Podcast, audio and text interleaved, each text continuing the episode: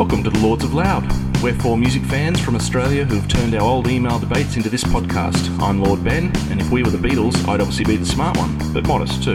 With me, as always, is Lord Brett, the funny one, only because we've seen him dance, Lord Kev, the quiet one, because he can't clip on a mic, and Lord Al, the cute one, with the perfect face for any podcast.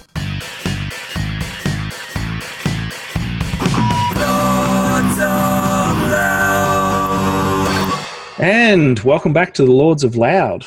And you find yourselves listening to another isolation special episode. And thank you very much, Kev, for last week's. Um, Again, That's a dry cough. everybody's still dry coughing. can't shift that. Still can't find a seem can't seem to find a testing uh, place yet. So we, none of us know if we've had it or got it or, or you know have passed it on to a to a million other people. But uh, thanks, uh, Kev, for last week's episode, where you, it was basically a response to the uh, the episode where we were locked out of the the recording bunker. Uh, and yeah, I wouldn't call it locked out, just an accident Oh, happened. look, uh, we're still there's investigations ongoing, of course, but um, I think we're safe. Mi- Mixed messages, yeah, you know. I think I think we all know what you know- happened there. Yeah. So thanks for that, Kev. Um, but yes, we still find ourselves in an environment where we're having to do these things in self isolation uh, and across uh, the interwebs, as opposed to all being in a room together. So thanks for your patience for audio quality and for uh, general crapness of the actual uh, broadcast. Uh, but let's move on crapness for to once, rather than the you know, two best parts of this show, which of course are the album of the week and, and our sponsor. So I believe Brett, you've got an album of the week for us this week. Yeah, and it comes from from being isolated. Um, uh, so everyone in isolation is watching uh, their screens a lot more, and so I chanced upon a, a Leonard Cohen uh, documentary called "I'm Your Man," which came uh, from 2006. And it's on YouTube, uh, but you do have to buy it. Um, but there's a there's an album that accompanies it, and uh, and it's a cracker. Uh, it's got the Wainwrights on it, both Martha and Rufus. I mean, that just Mhm. that's that's your that's your bookend pair. Basically, uh, Uh, but there's also it's there's also deal some- with them, isn't it? that's that's right. But Nick Cave um, uh, uh, does a song. Uh, he, he got a U2 song, but um, I, I find Sorry, it hard. Yeah, repeat that. Nick Cave does a U2 Nick Cave? song. No, no, no. Nick Cave and U2 are on it as well. Oh, Uh, they're, they're, I thought the they're on universe the, had uh, collapsed already, and Nick Cave Yeah. was doing a U2 song. Sorry. so on, on when you watch the documentary, there's a U2 song that you know, sorry, U2 and Oh, excuse me. wow. Kev, you're, Yeah, really, you're really- really you're really playing it up, mate. Or do you need to go I- see a doctor? I felt it from just some here. flu-like symptoms. Just just symptoms. Do you have a fever? at this mate? moment. That's what we're. Jesus, I think Didn't I'm allergic to Leonard Cohen. I don't know. Can you catch this thing through the internet or not? That's right. We should Well, I be wouldn't be surprised. I mean, Kev Kev didn't even cough into his elbow, uh, sneeze into his elbow. So I think I felt a bit of spray at this end. Mm. is a carrier. Anyway, do yourselves a favour. Uh, uh, Leonard Cohen, I'm Your Man. It's the, the soundtrack to the documentary. Uh, documentary is pretty cool as well. Um, but you can listen to the to the soundtrack for free on on Spotify. So Sure. Fantastic. And it's Nick Cave. It's Nick Cave doing covers of U2 songs. So sounds sounds. What are the incredible. Wainwrights doing? Nick, Nick does U2. Yeah, that's right. Uh, does he? Oh, Yeah, yeah. All right. I brilliant. think uh, Which brings us to uh, which brings us to this week's album sponsor. whoa. And this week we've got a, an incredibly great album, great Australian artist here in Simon Gallagher. Uh, and this is his great album, Opening Night. And if you look on the cover here, Gallagher's in a uh, Gallagher, sorry, not Gallagher. A lot of people make that mistake. Um, well, the hair alone is a match for the hair alone is brothers. incredible. I mean, how do you get that much buff out of that hair? It's incredible. And uh, That's with a his, figure. his apricot pants uh, and tan jacket, what a what a great combo! and what would you call that? A plaid a plaid shirt? That's, uh, wow. hmm Um, Yep. But does does a lot of great hits here. And on the back cover, he's looking very Plaintive here. He's he's getting ready for his concert, his big opening night, as the title suggests. Um, looking through the sheet music just to make sure he's going to sing it in the right key. Um, and he's got classics on here such as Opening Night, of course. All you need is the music. Who doesn't love that? Solitaire and uh, and probably one of the great Australian songs, "Australia Be Proud." So Mm. uh, we've got to thank uh, Simon for for sponsoring this episode. So go out to your favourite record shop, um, ask them for a copy of Simon Gallagher's Opening Night, uh, and you, you won't go wrong with that. It's a classic release, guaranteed to uh, you know for those romantic nights when you're stuck at home with your significant other in these difficult times. This is a this is a uh, a deal sealer, as they say. I, I just want to mention on the back cover, uh, is that a Casio watch he's wearing? I, I hope so. I'd It looks so. like a calculator Casio Yeah. watch. It is too. Yeah. Yes. Oh, it is. It's an That's absolute. cool. It's a classic Casio on the back there. So that. Uh, He's ahead of his time, I think. yeah. That's what he's saying. Look at him. Given this, this was probably 1981 or something, Yeah. he's that's, right up there. That's very very special. So yeah, do yourself a favor. Go out and get yourself a copy of Simon Gallagher's Opening Night. Tell him Ben sent you, as always. Ben sent you. All right. Mm. So we're going to kick it off. Uh, tonight's episode. I don't think we even mentioned this at the top of the show, and I probably should have. That's that's uh, that's me being totally out of sync with this whole Corona situation. But uh, tonight's episode is another isolation episode, and we're calling it melancholy songs. So these are songs that uh, you know, uh, very uh, uh, you know, autumnal. Bring up uh, thoughts of. What would you, uh, you know, help me out here, guys. What would you say? These are these are melancholy. These are songs, songs. that make you I mean, feel the feels. Is that what I'm getting here? Yeah. I mean, um, we, we always have this classic way of uh, interpreting or misinterpreting what the topic is, even if it's as simple as this. But I took it to mean sad songs, songs that are sad and, and sound sad. You know, you get that a combination, don't you? There's all sorts of different ramifications. There's sad lyrics, happy tune. There's the opposite. Um, you know, I'm not a mathematician, but you know, you can you can figure it out. There's a there's a there's a I number feel of like different combinations. diagram coming on. Yeah, And yeah, as Elton yeah. would They were say, complex sad songs ones. say so much. So Mm, They do. They do. But it's that unusual thing, isn't it, where sometimes you want to, I don't want to say wallow, but sometimes you just want to, uh, you know, be, be, be quiet and pensive and, and ruminate over where you are. And, and I guess when you're stuck in self isolation, maybe there's more rumination going on than ever before. Uh, I prefer to definitely, eat I've got ruminants, calluses in my hand. So. mm. beautiful. All right. So I believe uh, Kev, you got something you want to kick us off for a, a particularly melancholy song for you that you would Yeah. love to share. Well, I think I think the way to do it is just to tell you that this is spiritualized. Um, um, the the nineties uh, um, classic uh, nineties band um, from the album "Ladies and Gentlemen, We Are Floating in Space." Um, yeah, this is called "Broken Heart," and it is sad. Nice one.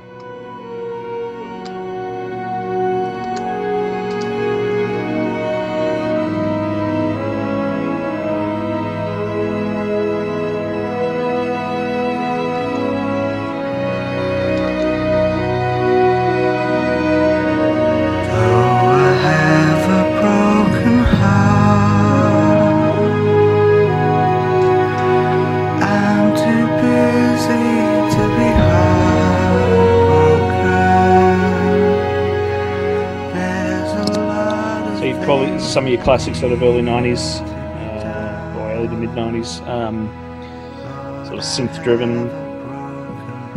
Um, Yeah, it's, it's- I mean, it's in that, it's in that vein of your sort of Portishead and. Uh, you- tell us, talk us through this, Kev. What is this? Does this have a Well, the funny meaning, thing is about um, uh, this band, Spiritualized, they came out of Spacemen 3, that were uh, pretty much a drone rock psychedelic group. And um, when uh, Jason Spaceman uh, left that band and formed this one, um, he really went into a very ambient world um, and uh, brought out a couple of albums. Um, this, I think, was the second um, with this new band. And um, I think the thing about this is that um, it's a it's a piece in itself. It tells a story, but this song just always just seems to me to be about the chord uh, progression. It just you just you're just being told misery and sadness and Yeah. depression with, with the way these chords just work down and down. But it's a beautiful song. I've got a I've got a broken heart, and it's as simple as that. I'm too busy to be heartbroken. You know, we felt that. You know, um, you know, there's a lot of things that I should be doing, but you know, it's just always there. And the the song just has this beautiful orchestral thing, um, synths, as you say, um, a big departure, you know, from the type of stuff that um, he'd been doing originally. Um, yeah, but it, it, it's you know it's it's a it's a memory of sadness for me, but it's also um, I think it's instantly melancholy. I think that's fair. Yeah, I, no, I think can it's, totally hear it's that quite in- surprising. It's quite surprising, Kev, because uh, listening to that, it's very much like uh, some of the bits of um, "Shine on You, Crazy Diamond," uh, Pink Floyd, "Wish You Were Here," Ooh, Floydian, Floydian. Wow. which, which ordinarily That's why you would love it. detest. Yeah, that's why you So- love it, Kev.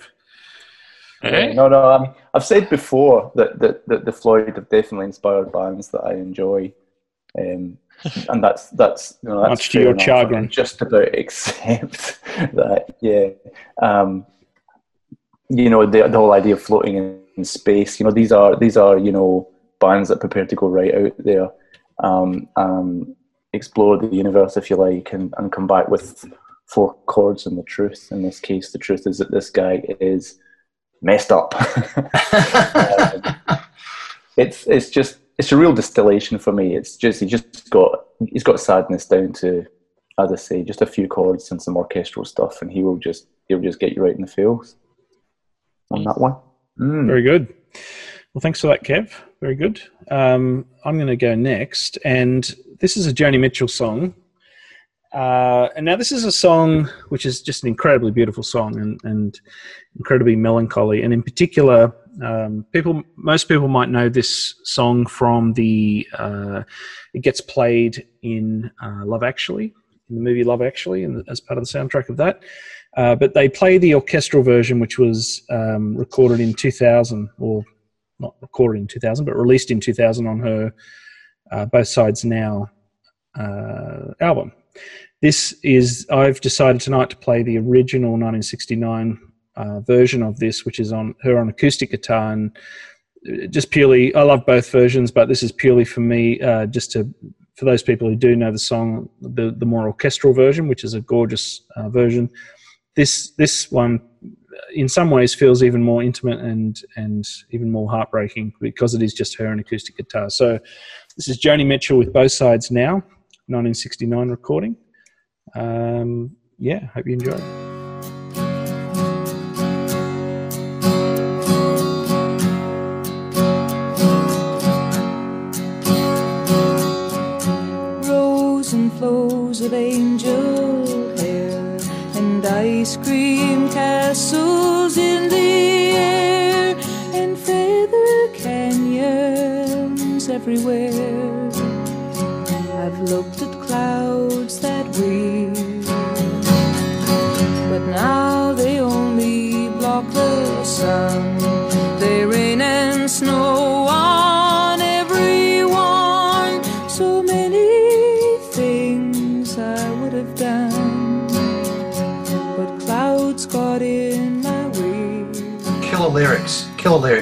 I, I I love how it starts. You know, really talking about clouds, and you're sort of going, "Yeah, what's all this about?" But then it comes down to, "I don't know anything about love.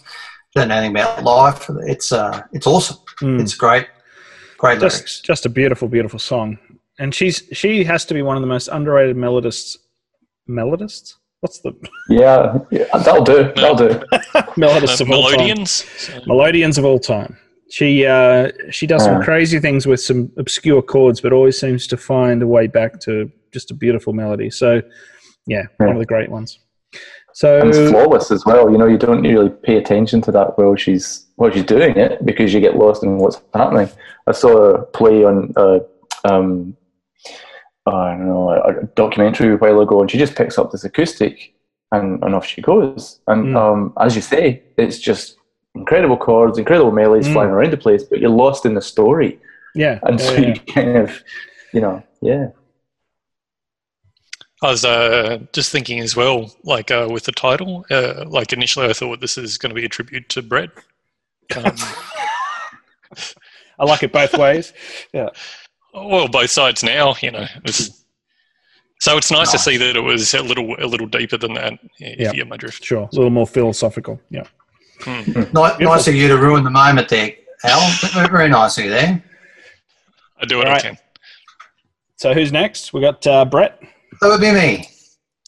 Okay. Uh, straight up, Peter Gabriel uh, from the uh, from his 1986 album, So, and this song called Mercy Street.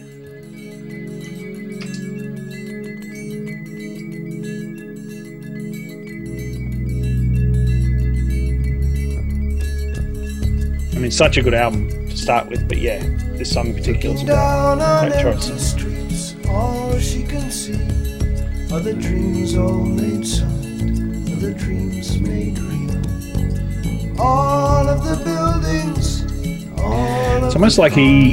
It's almost like his voice is just lent to this type of sound, isn't it? And I know coming out of prog rock and that it, it, it, it tends to yeah they there's a lot of those sort of themes where it's very you know can be quite dark and sort of and meaningful and emotional but his voice in particular and and his style of writing just seems to lend itself to this sort of really heartfelt um, I don't know I can't put my finger on exactly what it is but there's something about it just really touches you But I, I think the vocalization is haunting. you Yeah, know? yeah. It's and, and I think that's what Uh, I'm trying and to say like I think it yeah yeah, and there's like a soundscape uh, that he creates as well in, in this song and in, in other songs from the same album. which is from the prog And past. That that soundscape comes from Yeah. that proggy past, where you're sort of building a story beyond the sort of words and music itself. Yeah, and then imagery, imagery, imagery. I was just going to say, I think also because uh, with his vocals, he's doing a harmony, I think, essentially an octave below what you can hear. It gives it a very.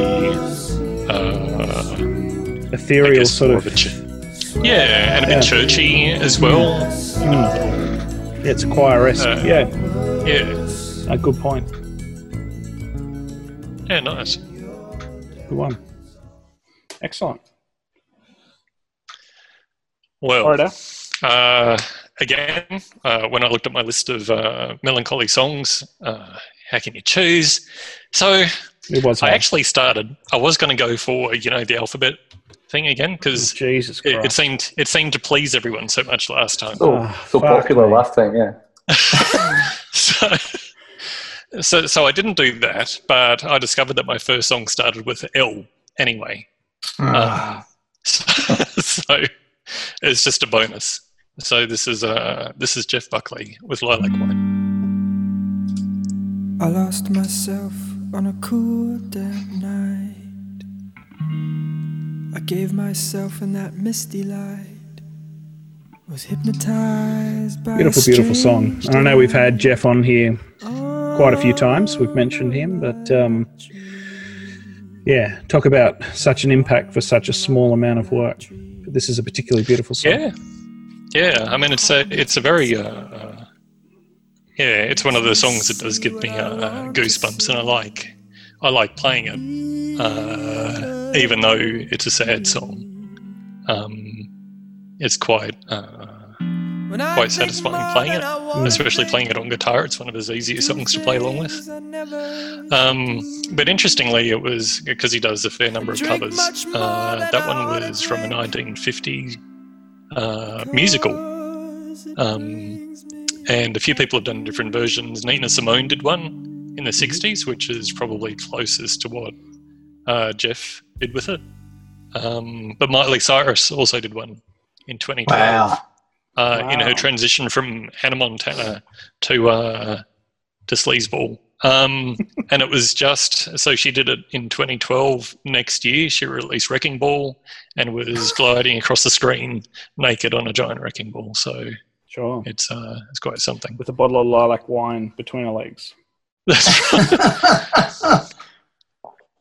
again though, it's it's uh, it's a vocal delivery, isn't it? There's such a vulnerability in his Mm, in his voice. Uh, you know, Yeah. I mean, that, I mean that's the key to his voice when he goes to the falsetto and that. Um, I mean, yeah, you you can just yeah, it's it's it's the ability to to make you make you feel as he's feeling while he's singing the song. I think Yeah. that's the thing with Jeff, though, isn't it? It's like it's all about delivery, both vocally and with his guitar. Like he just he's somehow been able to come up with a unique vocal style and a unique guitar style in that short period of time that he was sort of out there and and sort of producing work. Um, like I can hear, you can hear almost like if you hear a, you know a section of, of Mojo Pin or something. Just the, I'm talking about like a guitar solo or something like that. Hmm. Um, instantly, you go, "Oh, that's that's Jeff Buckley playing." Or if you hear his voice kick into something like this, it's like, "Oh, that's Jeff Buckley's voice." Like, how do you how do you come up with both a unique voice and a unique guitar style? You know, a so young, but b in such a short sort of period of, of time when you were sort of producing you know, work. Yeah. Yeah, I think um, for me, I find this to be quite, you know, like a whimsical song. It's pretty. Um, I, I, I maybe enjoyed like the Jeff Buckley period more when he was like whacking away at the guitar and really getting his heart and soul into it. I find this stuff a little bit too, not melodramatic, you know, but just a bit I don't know. If I was, if I was gonna, if I was feeling sad and I put this on, it wouldn't connect. Maybe it's just it's too pretty and um, and and and in of itself like a lovely piece of music, but it's not necessarily for me. Um, yeah, something that connects with sadness off Okay. the bat. You know? So that's a good segue into what your next one is, Kev. What have you got for us? Well, what my next one was going to be something else as uh, um, as I let slip, um, but I've changed it. I got inspired by the Buckley, and um, I'm going to leave that as a as a bit of a guess as we listen to this one um, by this Mortal Coil, and um, have a listen and um, see what you reckon. Shipless oceans, I did all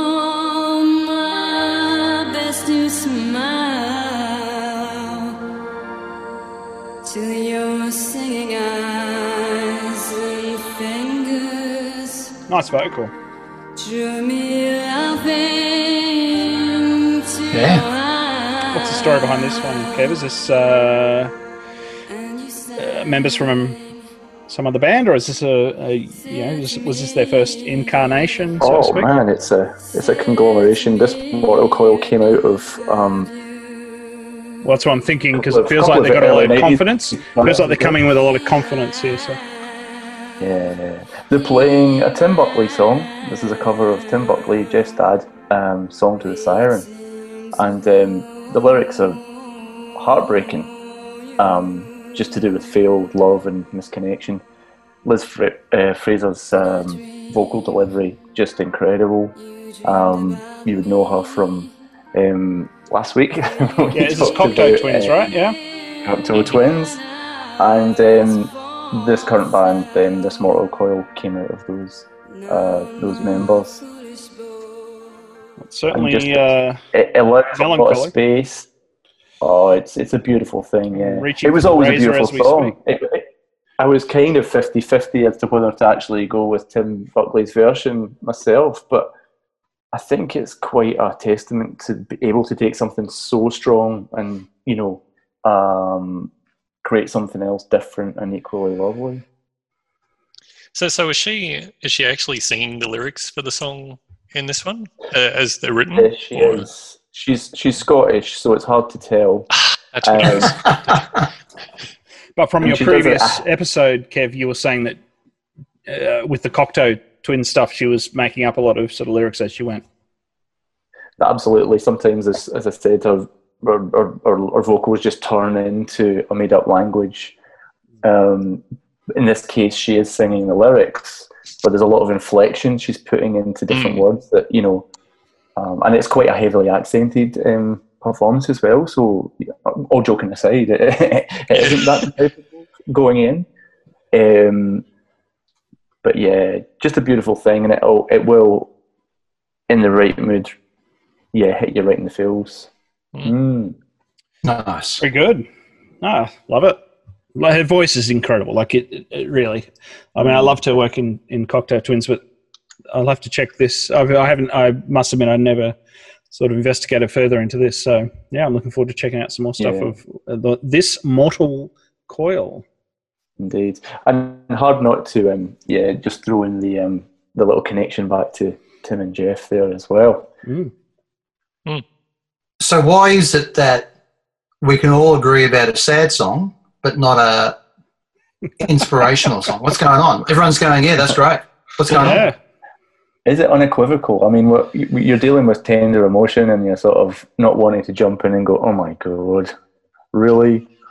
Uh, it's just it's just too personal. You hear that in what's what's going on. I mean, the performers that we've chosen tonight aren't, you know, um, doing things that are uh, antagonistic. They are soothing sounds. They're, you know, Mhm. Pro- probably- that that's probably I think the antagonism. Like I think if we're going, these are songs that make us feel low, then the rest of the lords are probably going, cool, job done. Whereas if it's a happy song, you know, Mm. you got to go, no, no, you're not going to be happy. I'm going to kick you in the nuts Mm. about something that you like until you feel a bit sad. And so therefore, you know, Okay. so so the, the sort of uber Schadenfreude going on. It's like I'm happy, you're sad. Great. That's. Um, I get Well, it. here's one that you can Uh, shit all over me about. This is uh, my next choice, and this is such a beautifully melancholy song. That's sad about a breakup, clearly about you know a couple that want to stay together but can't, and uh, you know the, the greatest, the greatest of all the uh, themes in in what would be a melancholy slash uh, heartbreak type of song. Uh, this is Rihanna with "Stay." and this is featuring uh, Mikky Ekko, and, and he actually co-wrote this as well. So um, beautiful. Beautiful, beautiful melody, um, incredible delivery by Rihanna, and yeah, this is one of the great melancholy songs.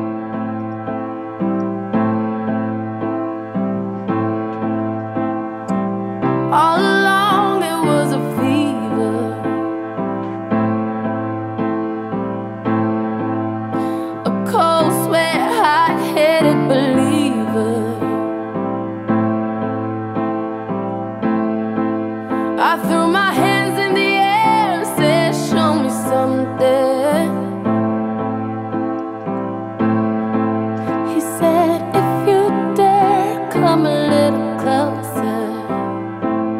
controversial pick.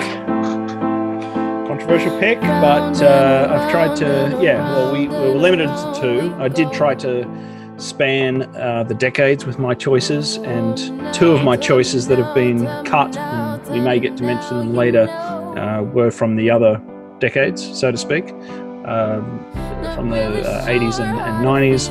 Uh, but this one, I thought I'd throw in something, you know, again, as a blatant uh, push to get some younger audience members, but also a song, also a song that I actually just really do love. Um, if you listen to it right through, beautiful, beautiful melodies and uh, yeah, incredible lyrics as well.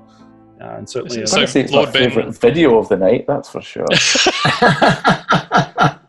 yeah, I'm just You're wondering, welcome. Lord Ben, are you gonna are you gonna do a TikTok for this one as well, uh, just to bring in those, just to bring in the kids? I think I might, uh, yeah, I might re- try to recreate this. Um, I might try to recreate the clip uh, in my own Oh. bathtub. Um, Okay. not sure how successful it'll be or whether it'll be uh, uh, you know uh, banned from youtube but um, yeah we'll see how we go yeah, it's it's not a case of if but when. Uh, let me just say, but. Um, Well, look, I, I, I, I'm, I'm interested in this because there is a movement among the youth, isn't there? There's sadcore. If you listen to, um, you know, uh, sixty percent of what you'll hear Triple J playing is this beats-driven, moody stuff. Um, I have to blame the wonderful Lorde for this. It's just seemed to go down into that at that point. Too much of a good thing, I think. And this kind of, for me, falls into that genre. And we said we weren't going to give each other a hard time, but it doesn't really connect and make me feel sad. It just makes me feel there's something missing. We're just going to do a sad single for the album, you know. Uh, but then I don't know it very well, and I feel like it would bear a, a few listens. Uh, certainly, the video would. Um, Yeah, well, I'd encourage I'd encourage you to watch it a few times, Kev, and uh, you might feel Yeah. differently afterwards. Yeah, might be melancholy, Well, might be a different feeling, might be Hmm. a private I might- I kind of feeling. Uh, yeah, you might want to get some solitude yourself after watching it a few times. Um, but uh, yeah, I encourage you to do that. Mm. it's also doesn't it also help when you know uh, the the singer or the person who's doing a song um, has had some trouble you know that that seems to work for me when when you go yep this person has seen a bit of pain in their life uh, then then you sort of it makes it easier to relate to Yeah, so you're talking about sort of an authenticity that you know they've had, you know, a drug battle or a you know whatever breakups, And I see that- emotional issues, etc., etc. Yeah. Uh, it, yeah, it almost lends an authenticity to the to the process. Exactly. If, for example, Chris Brown had put out the same record the same week, you might not have the same amount of sympathy for listening to the pain.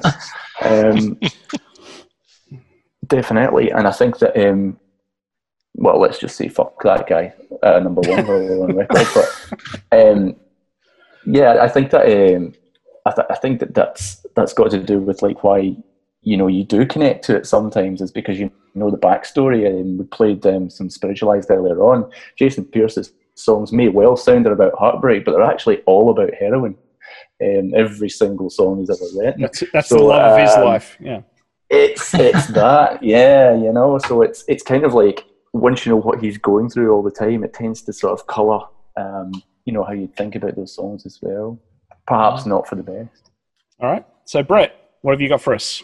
Okay, well, well, my my point about when you know someone has had a troubled life, then it might make it easier to understand. Mm. Um, is my selection for the next one because because this makes me feel sad because you, I know where this guy might have been at, and it's uh, John Lennon's God. Sure. And if you listen to it from about two, two twelve, two ten, you hear him really get into it. Yeah. Don't believe in I ching So to add some context here, um. He had just finished his primal scream therapy period, uh, and when he did this um, Plastic Ono Band album, he came off that, and he had a couple of songs on this album, "Mother," "God," which were direct results of that primal scream therapy. Um, so that's it was, it, yeah, which was for those uninitiated, um, and I'm not pretending to be some kind of expert on primal scream therapy, but um, it's about yeah, really just releasing every anger, every Yeah. issue, every emotion, everything that's holding you back, everything that's like you know tying you down in your life. You are releasing it in in in, in, in these controlled sort of screams um, as a as a as a way of therapy.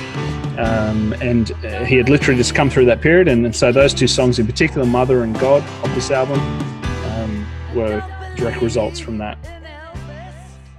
Oh yeah, I, I, I agree, and I, I just think that um, what a great idea for another Lords episode. Um, we Just on a scream therapy, scream yeah. version. We're just just screaming. We're just just hours of it. Oh, you're saying Uh, yeah, you're saying let's do our own screen therapy for a whole episode. Yeah, that'd be Yeah, I think a scream episode. Um, what's working for me here is the descending chords, and I think this is like when I went through choosing some, I kept hearing this trick that people have for getting you. Boom. Mm. Down it goes. Doom. It's a descent doom. into madness. This particular chord progression. Yeah. We're going into something, yeah. And you know, the the spiritualized song did that, and a couple of others I listened to definitely had that trick to the point where I was like, I'm gonna have to try and find one that doesn't. Um, yeah. And it's feel like- interesting because because when you know, you know, I mean, uh, Lennon was was well known for leaping on any bandwagon, and he was looking for a looking for the solution, and and and then for him to put in a song where he actually almost goes through and say you can almost say, well, this was his Elvis period, this was his Dylan period. You know, this is when This you know Mantra and, and Gita and, and that, and and and he's just he's just saying, you know, well, I don't believe that anymore, and I don't believe that anymore, and then he and then he puts the boot into the Beatles, um, and you sort of go, holy shit! I mean, uh, 'cause- because you know, uh, up until then, you know, the fan base would have been looking to him to to give them direction, you know. You know, so they're all they're all listening to Indian music because the Beatles are, are listening to Indian music, um, and, and and all that spiritual stuff. And then for him just to come in in the 1970, just wipe it all and say it's all shit, uh, and I don't believe in any of it. Mm. I think, look, uh, I'd almost take exception to this. Um, I feel like no, uh, like I get where you're going with it, and it, I, for me, it's not a melancholy song. I feel like this is a like a madness slash. Um, uh, I feel like we need to do a, an episode where we tackle sort of songs where people are clearly unhinged and dealing with some serious mental issues during the recording of certain songs. Like, I know, I'm serious. I think there'd be a, you know, we can bring in some Syd Barrett stuff and some, you know, like I think there's people who have breakdowns on record, and this would be a great topic to try to bring out some of those songs. But so, maybe so uh, I'm just thinking like uh, U2 did a response song with God Part Two on a Rattle and Hum, where it was everything in the affirmative. Essentially, it was like I believe in love, I Mhm. believe in this, I believe in that. Um, still managing to put a few little digs in to people along the way. Um, so, would you see that song, uh, Brett, as as an adequate counterpoint to to John Lennon's song? Do you think it's uplifting, or do you just think it's a clever little uh, clever little song?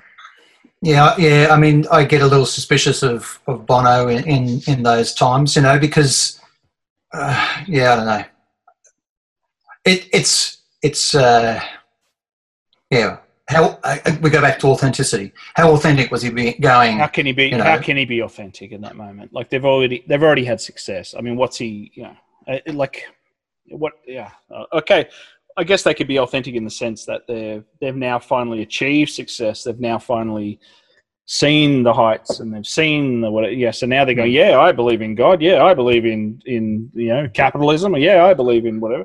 Like you know, so maybe they're being authentic in that way, but it can't have. It's not the same impact. Yeah, it's look. I, I, I, take Ben's, and I guess for me, yeah, Lennon is so unhinged. You're right. Um, Well, you know, the dream is over. The He's, dream is over. The he's so high over. on heroin during that period that he doesn't even know what he's saying. For starters, I mean, you know, But but again, that, I mean, in my head, that's. uh, I mean, that, this is the this is the start of the unhinged period for him, right? And this is how low the guy is. The guy has just reached the zenith of of of music, uh, and this is how he feels. yeah, this And- is his it lowest wa- period. and it wipes him out for for eight nine years, right? Well, essentially, I mean, he obviously releases he releases music through to seventy five, but um, then he takes five years off basically before, Hmm. um, uh, yeah, before the next album. So, um, yeah, look, it's it, it's certainly the it's certainly the bottom of his. It's him coming to terms with his with what's happened to that point and uh, you know and he so he's addressing and if you look at the record he's addressing all those things. He's addressing loss of his mother. He's addressing you know in this song he's addressing basically i don't believe in you know dylan and, and the beatles and and everything you know And borders Elvis, and whatever. In the next album which is imagine you know, he's going you know imagine if there was no borders. Imagine if there was no religion. Imagine if there was no like you know. So he's clearly a guy you know searching for meaning. Um but you got to see this album, the Plastic Ono Band album, as a um, as his low point as far as his sort of mental descent. Um, he then builds it up with sort of Imagine, and then he goes into Walls and Bridges and, and some of the other albums, um, Mind Games, etc. And then cuts it off at 75 and basically just wants to bake bread and, and raise his, his kid after that until 1980s. Um, Yeah. Uh, sort of comeback album, and then he's shot. You know, literally on the release of that album. So, um, yeah. But this, like, I think you've picked a good track there. I just, I just wonder if there's another episode in this where we do talk about artists who are right at their sort of mental limits, um, whether Yeah. that's whether that's good or bad. I just think that's yeah, that's that'd be a fascinating episode to talk about artists who are sort of right at their yeah, being pushed to that sort of that limit. And that's right because because in this one particular, or in this instance, it works. I mean, it, it's a great album, and I think it is because it's so raw, and and he's able to communicate that to you that it's it's it's uh, it's an intense listen. Um, oh, it's a hard listen. It's like a it, it's Yeah, like yeah. going through your own therapy session listening to it. Yeah. All right. So who are we back to? Back to Al. Oh, it's me. That's stuff for the Beatles for now. Um, so, so, uh, so my next song, um, just to be perverse, after I discovered that my my first song that came to mind started with L, I picked another song that started with L Wow. as well, just for completion. Um, so this is uh, this is Sticky Fingers with Liquor Lip Loaded Gun. I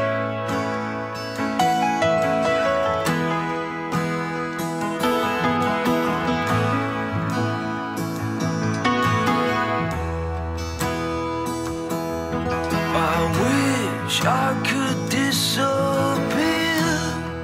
so you would never see me. So, Al, tell us about this one. What? Um, so um, this is well, he's uh, the guy's unhinged, right? There's no doubt about it. Yeah, and there's there's Have we there's slipped into proof just that this guy's unhinged? unhinged. uh, well, that's the thing. Like when you're like I, I do I, feel sad looking at them. That's you know, I well, that's the thing. Like it's quite off-putting I watching just the want to get out my scissors and give him a haircut. if you listen to the song, like, like I did, I was just driving one day and heard it on Triple J. I was like, oh, that's pretty cool. It was one of the songs that made me pull over and write, you know, write down um, part of the lyrics. I could search for it later. Um, because yes, I mean, I don't think the video does it justice. Because generally, I think the the band Sticky Fingers are like I don't know a lot about them. They're an Australian band. I think they're usually a little more light-hearted.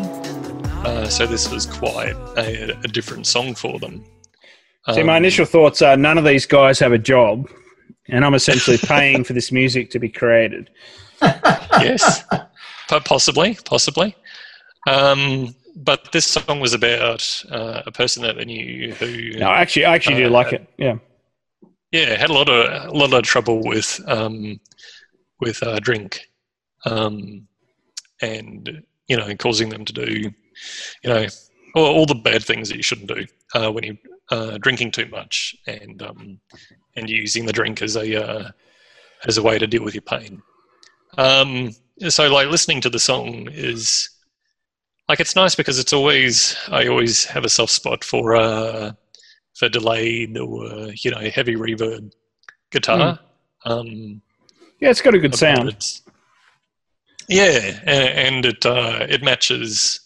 I think lyrically when they start talking about you know the ocean type of thing, it's got this you know swelling uh, depth type of thing that you get Mm. carried away on. So anyway, Okay. I mean that's that's Yeah. that's 2014. So I don't Yeah, know good. if yeah, you're they've well. Alan. Good. All right. Well, Well, that that, bring, that that brings us that young crowd, though, right? yeah, Uh, that's right. absolutely, it's, You know, that's what it's Rihanna, about. bit of Sticky Fingers. Because I Yeah. also think you, you were talking, you know, before we should be doing, you know, uh, uh, an episode on on unhinged people. Well, we have Alan with us every night, um, and Yeah. you know, Well, we just, He- let, he Al, we just let. Al loose for an episode, and he can just go for it. Yeah. that's because he's got some connection with reverb. So I mean, that's awesome. Um, Well, well, I mean, you could do a whole uh, you do a whole episode on analyzing me, or you could just let me r- run riot for the night. So your Alright, choice. well, Maybe I well, can let's do one do- first and then the other one second. So Look, I know, I know. For me, it was very hard to just limit it to two for this episode. So let's have a quick whip around and see if anyone had any other ones they just want to throw out there. Not going to listen to them, but let's throw them out. So let's start with you, Kev. Do you have you obviously would have had about what three, four hundred others that you wanted to throw in there for melancholy.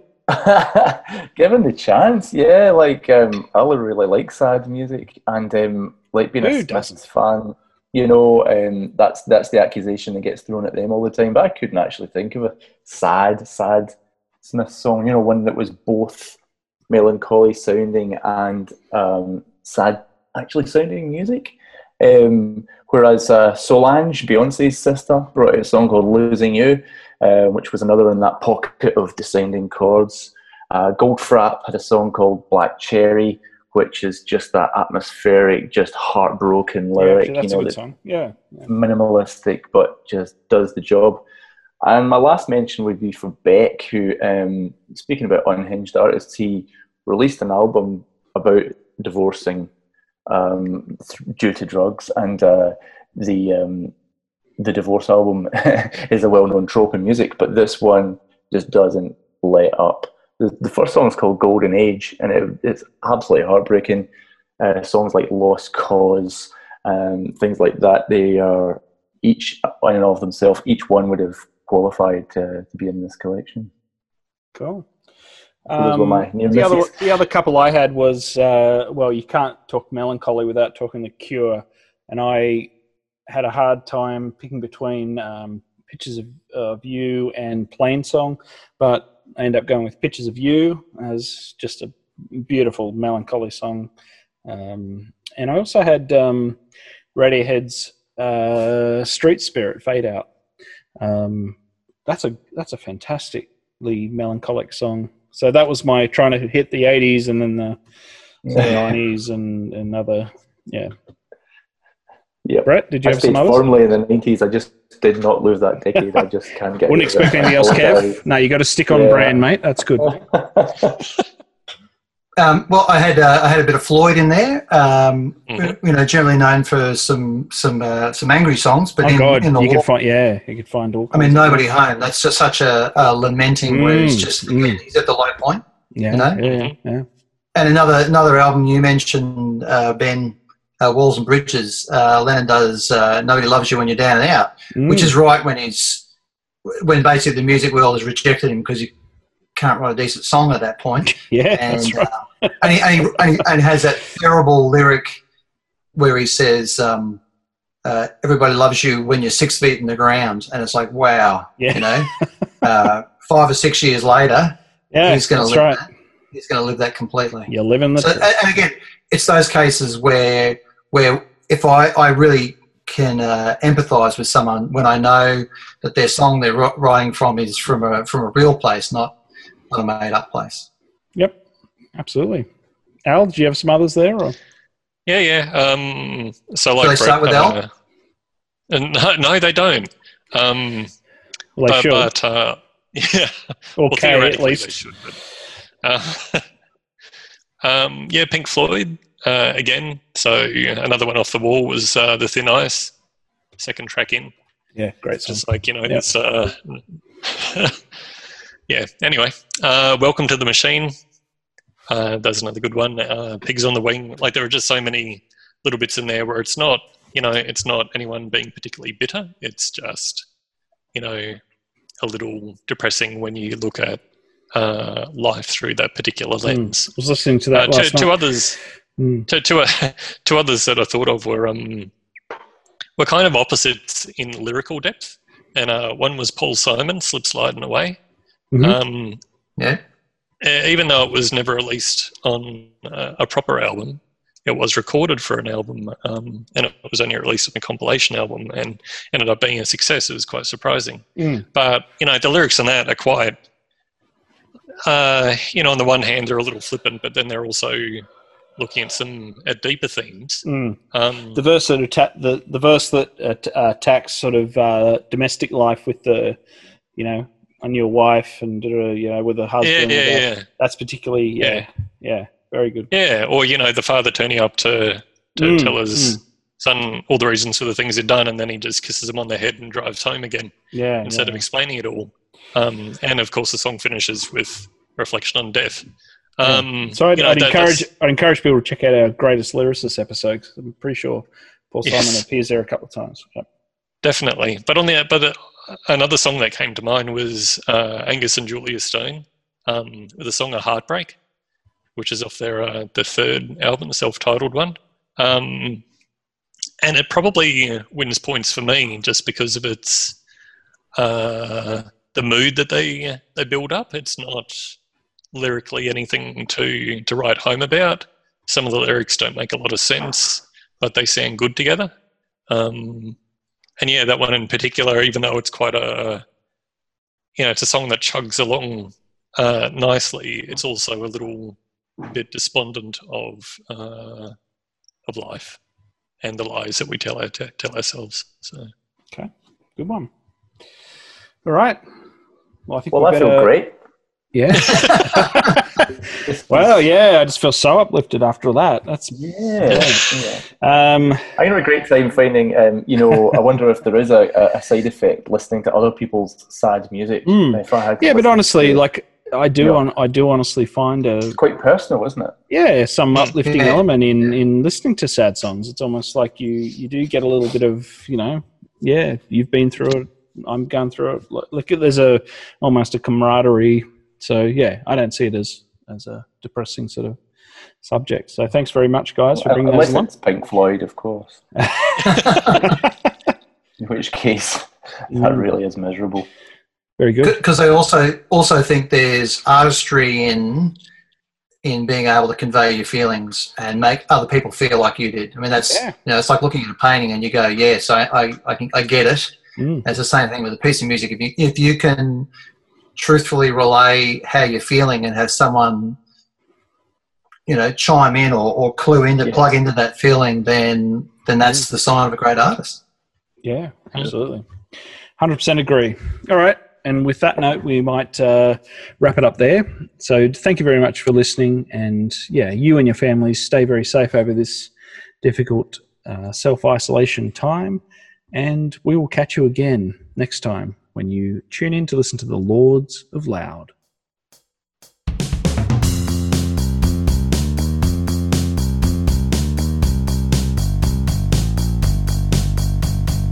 And don't forget to check out our website, lordsofloud.com, and also find us on Instagram and Facebook, both at Lords of Loud. Thanks for listening. Oh, very smooth. Yeah. Very smooth.